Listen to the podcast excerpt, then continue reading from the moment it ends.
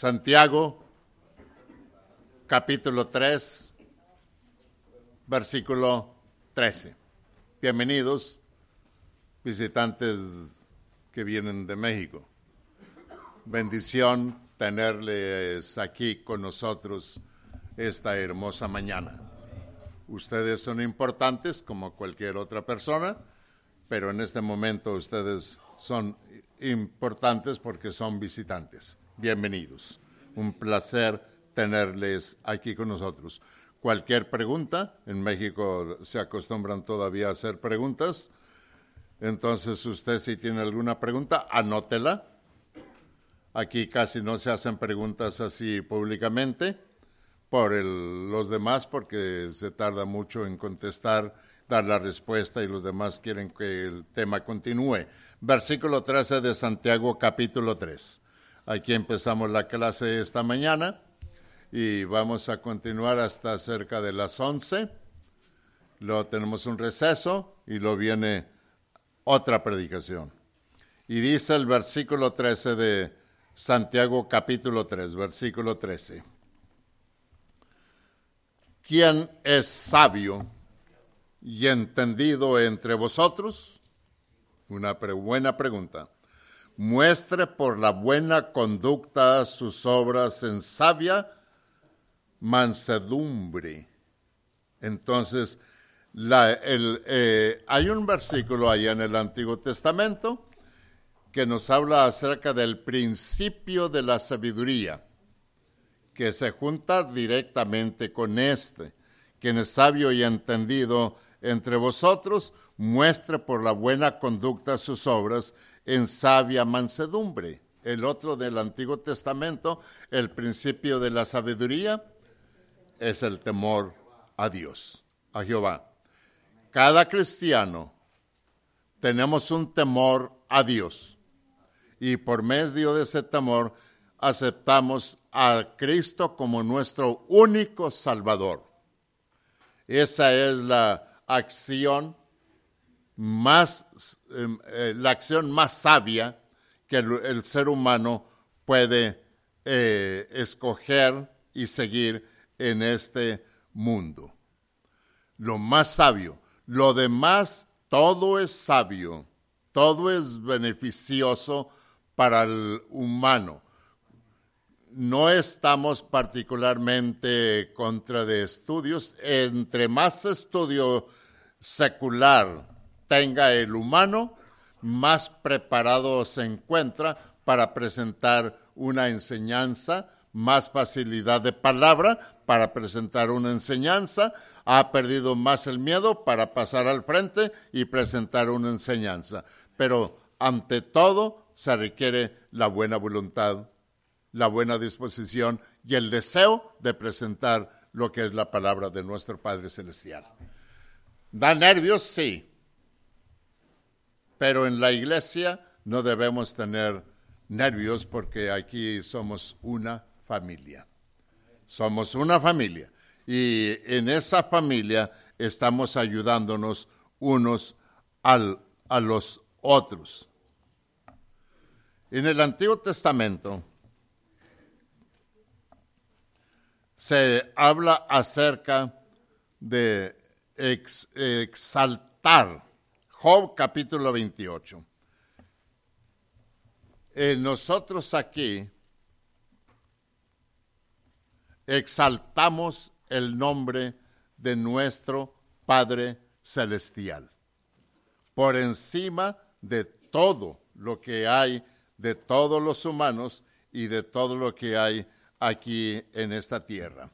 Y dice eh, Job capítulo 28, versículo 18. No se hará mención de coral ni de perlas.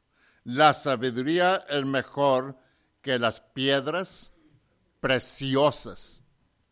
Y si nosotros nos detenemos aquí en este versículo para, para hablar acerca del secularismo acerca de lo humano, acerca de cuánto nos preocupamos por tener una pequeña piedra para ese anillo que Ahí es que no es posible. ¿De cuál piedra le ponemos?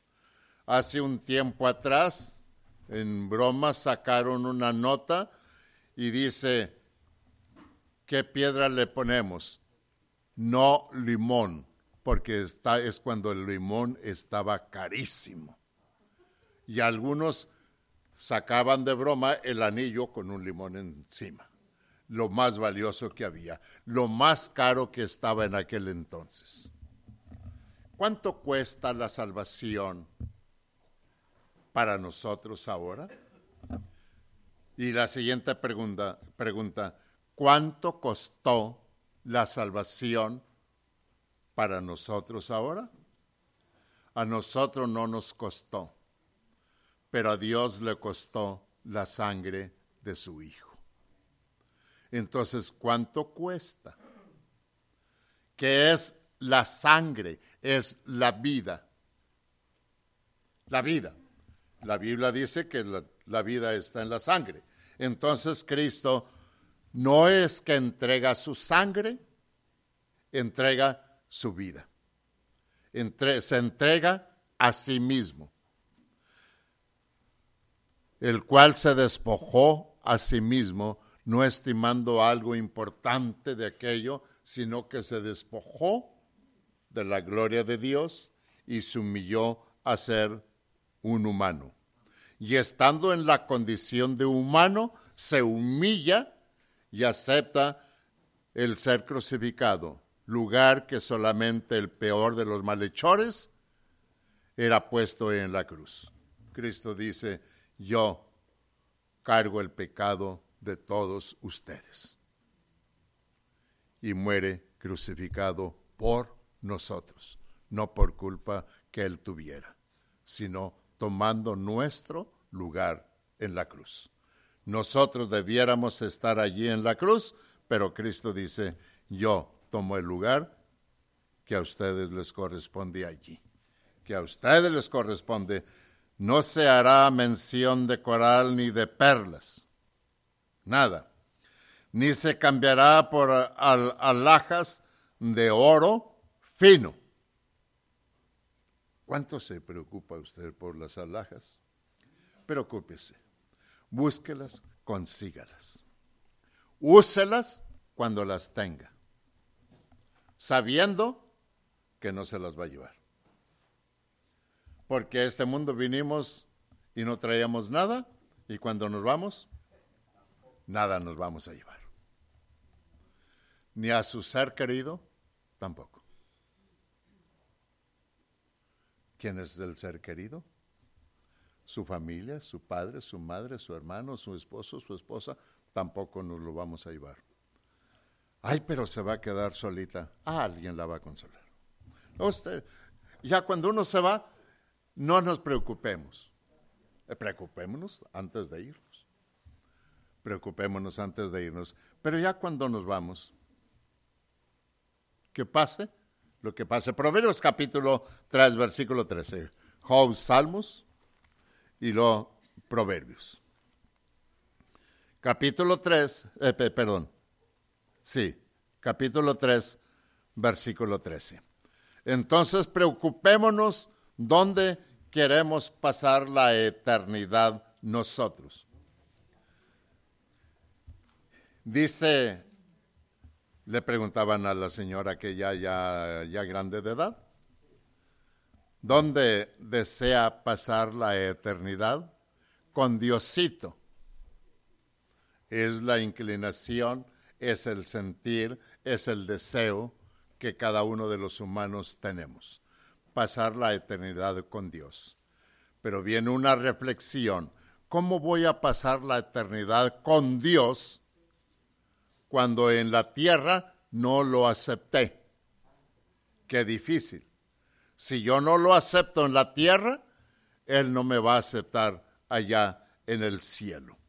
Y aquí en el versículo 13 dice claramente, bienaventurado el hombre que haya la sabiduría y que obtiene la inteligencia. Aquí tenemos dos palabras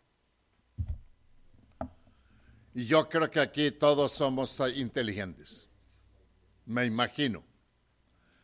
Que no actuamos como inteligentes o que no actuamos con inteligencia. Esa es la reacción nuestra del humano. Porque el humano siempre hacemos lo que no es bueno para nosotros o para nuestro cuerpo. Nadie me destruye, pero yo puedo destruirme a mí mismo.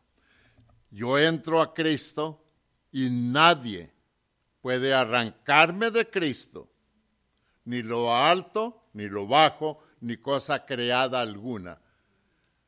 Entonces, si nadie puede arrancarme de Cristo, porque hay tantos que han sido arrancados de Cristo? Nadie los ha arrancado. Nadie me arranca de Cristo. Yo me desligo de Cristo. Yo me arranco de Cristo. Yo soy el único que tomo mi decisión realmente. Nadie me va a arrancar, nadie me va a quitar. Yo soy el único que tomo esa, esa, esa, esa decisión. Capítulo 2 aquí mismo de Proverbios, versículo 3 y versículo 4.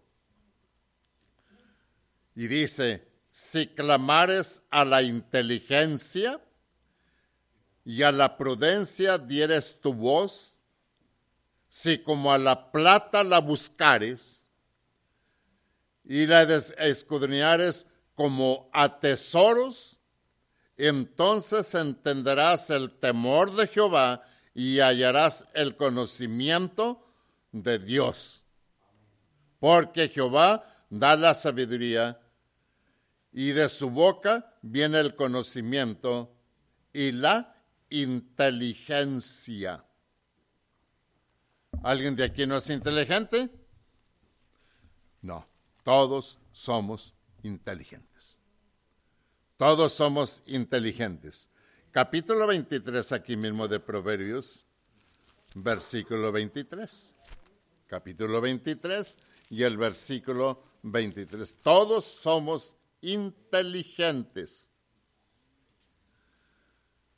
Pero aquí vamos a hacer unas dos, tres partes. Somos inteligentes en lo físico, en lo material. 100%. A veces en lo moral perdemos el 50% de inteligencia. Y en lo espiritual, el humano pierde el 100%. Caray, no, espéreme. Sí, acláreme. En lo físico material, somos inteligentes 100%.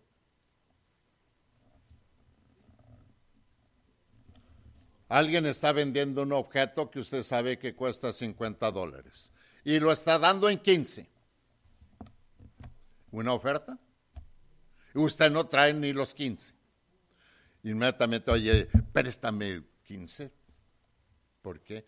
Es que quiero aprovechar esta oferta que está aquí porque ya mañana quizá ya no está.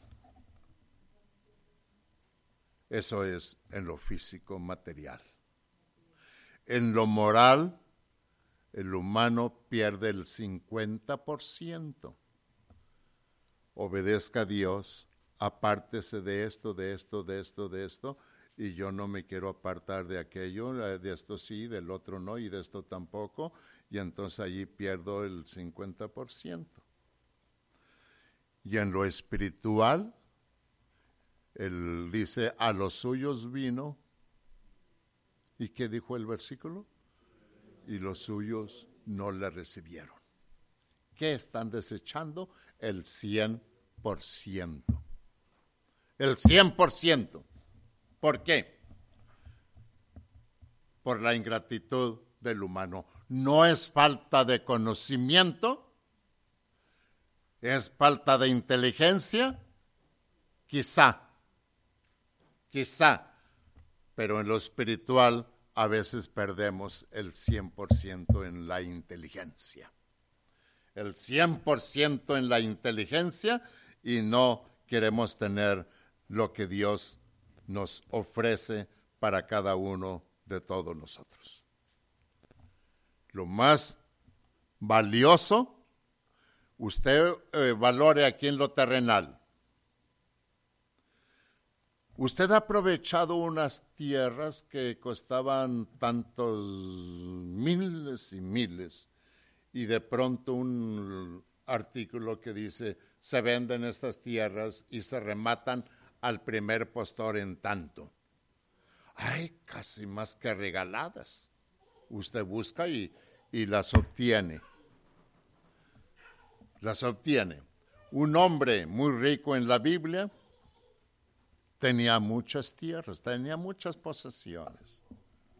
Y cuando ya tenía tanta posesión, dijo, yo creo que ya con esto tengo para vivir el resto de mi vida. Y dice, alma, muchos bienes tienes almacenados para muchos años. Entonces, come, bebe y date gusto. ¿Está bien? Ese es el pensar de la persona. Cuando escucha un toquido, eh, dígame, a ti se te dice fulano, sí, yo soy, ¿en qué puedo servirle? Esta noche vas a morir. Y lo que estás hablando, que todo de lo que almacenaste, le hace la pregunta, ¿de quién será?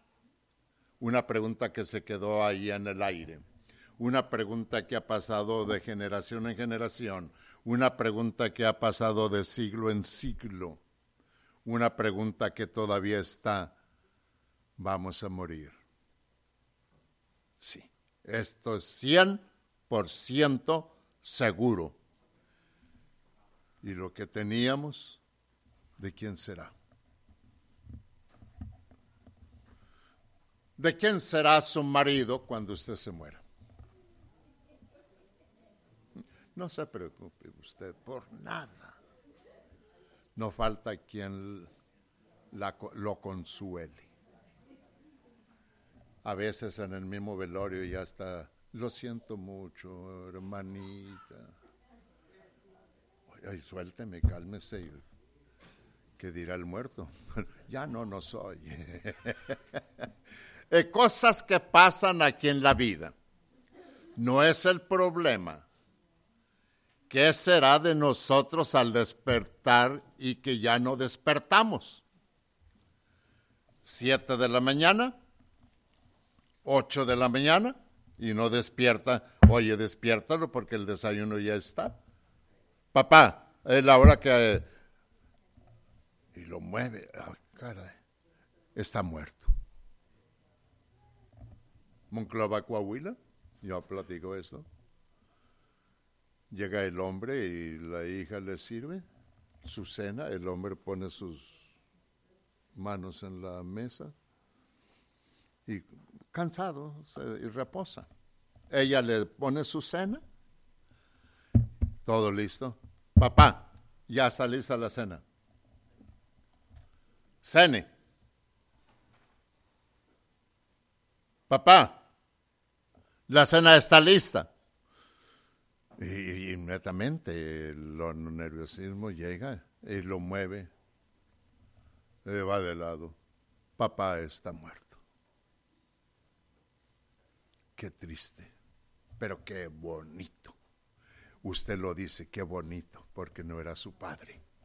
No, no, no, buenamente, qué bonito, porque murió consciente, no sufrió. Qué triste cuando su, sufre la persona y está en, entre la vida y la muerte, sufriendo y sufriendo. Ese hombre, qué bonito murió no es bien expresar qué bonito murió. qué bueno, no. ¿Cómo le gustaría a usted cuando Dios se va a llevar a usted? ¿Cómo nos gustaría morir? Ni mencione, hermano. Sé que sea como Dios quiera. Muchas de las veces es como yo decida. Es como yo decida. Dios quiere una cosa, resta que yo haga lo que Dios demanda de mí. Lo que Dios demanda de mí. Y cuando yo deje a Dios que haga lo que Dios demanda de mí, entonces Dios me llevará lleno de días, según la palabra de nuestro Padre Celestial, según la palabra de nuestro Padre Celestial.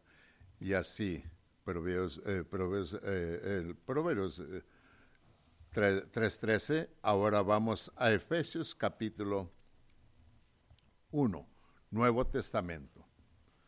Efesios capítulo 1. Hablando de la muerte y todo esto, de lo cual a veces no es muy favorable, no muy simpático, no es muy bonito hablar de la muerte. Pero pues vamos a morir. Entonces es necesario hablar de ella. Efesios capítulo 1, versículo 17, dice el versículo 17, para que el Dios de nuestro Señor Jesucristo, el Padre de Gloria, os dé espíritu de sabiduría y de revelación en el conocimiento de Él. ¿Qué es eh, eh, tener yo el conocimiento o estar en el conocimiento de Cristo? ¿Qué es recibir a Cristo? En el conocimiento de Él, alumbrando los ojos de vuestro entendimiento para que sepáis cuál es la esperanza a que Él os llama. Cristo nos llama, Cristo llama y dijo, venid a mí todos los que estáis trabajados y cargados, y yo os haré descansar. No se refería a lo físico, porque el cristiano sigue trabajando físicamente. Se refería al descanso espiritual. Y Él nos dio vida cuando estábamos nosotros muertos, Efesios capítulo 2, versículo 1, y Él os dio vida a vosotros cuando estabais muertos en vuestros delitos y pecados. Primero vamos al descanso y lo entramos a Efesios capítulo 2, versículo 1. Dios nos llama al descanso a descansar en Cristo, no en nuestro físico. Nosotros seguiremos, eh, mientras tengamos la vida física, seguiremos luchando, luchando contra toda adversidad en la vida. Pero el descanso de que habla el versículo, Él os dio vida a vosotros cuando estabais muertos en vuestros delitos y pecados, que Cristo cargó en él el pecado de todos nosotros. Pero vamos otra vez al Efesios 2.1. Y Él los dio vida a ustedes. Y solamente se da vida al que está muerto.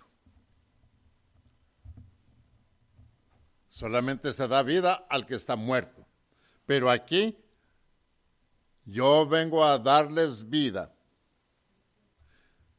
a quien, está muerto en lo espiritual, vivo físicamente, pero la vida que Cristo vino a dar es la vida espiritual. Está establecido a los hombres, al humano, que muera una sola vez. A estos que están vivos, vino Cristo a darles vida espiritual para que cuando mueran físicamente una sola vez, en Cristo estén vivos en lo espiritual. Porque si usted muere dos veces, separados estamos de Cristo. Separados estamos de Cristo. La muerte física nadie puede evitarla. Vamos a morir. Si ahorita no, mañana, al rato que ya estemos como abanico ya, todos arrugados, ya se acerca más la muerte, físicamente. Pero si usted está vivo espiritualmente, este cuerpo va al sepulcro. Y usted va a Dios, si está usted en Dios. Si no está usted en Dios, ¿a dónde vamos? ¿A dónde vamos? No a Dios. Si estamos con Dios aquí en esta tierra, si yo acepté a Dios aquí en esta vida, Dios me va a aceptar en aquel día con Él. Si yo no lo acepté aquí en esta vida, Dios no me va a aceptar con Él allá en el cielo. ¿Algo cruel? Sí, algo cruel. Pero esa crueldad, yo voy a escoger que sea crueldad o que sea bendición. Yo decido. Otra vez, yo decido lo que yo desee tener en aquel día. Dice un versículo de Mateo capítulo 10, versículo 30. Pues aún vuestra, vuestros cabellos están todos contados. Dios los, los ha contado.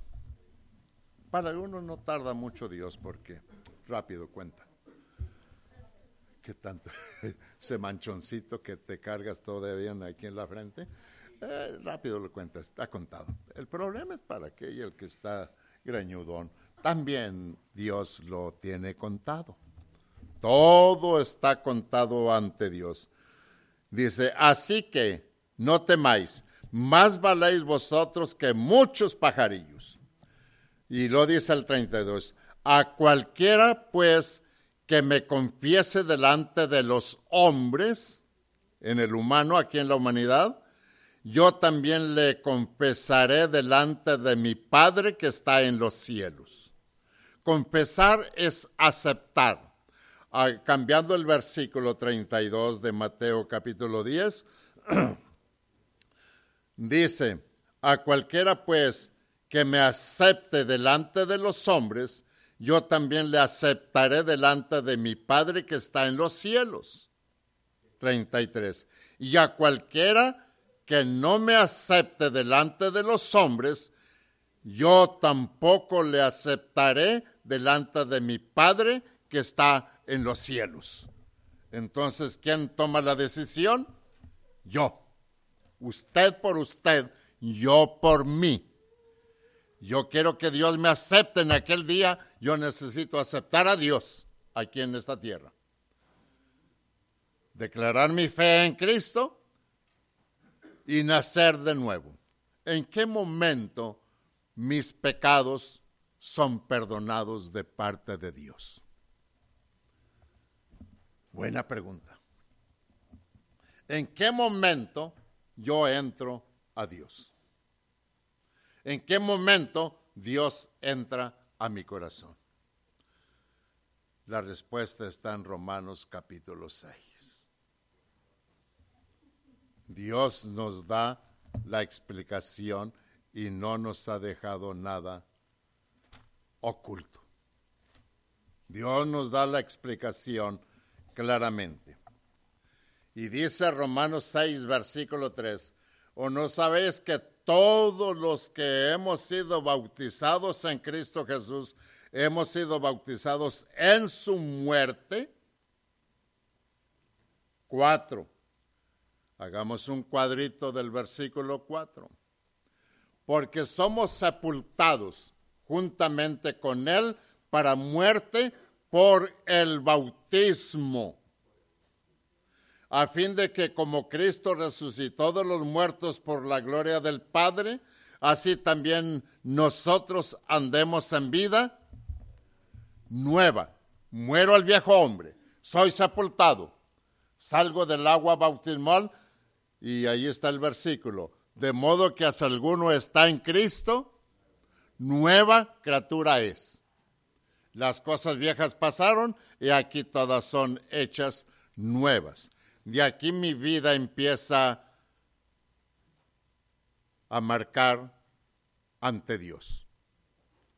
Antes todo queda perdonado, pero mi vida de saliendo del agua bautismal empieza a contar delante de Dios. De modo que si alguno está en Cristo aquí, nueva criatura es. Sus pecados han sido perdonados y aquí todas las cosas son nuevas, nueva criatura. En Cristo. De aquí vamos a vivir una vida con Dios, con Cristo en el corazón. Y alguien recuerda Galatas 2.20, con Cristo estoy juntamente crucificado. Yo me crucifico en Cristo. Y lo que vivamos de aquí en adelante lo vamos a vivir para servir a nuestro Padre Celestial. Pero si una persona no está en Cristo y muere sin Cristo,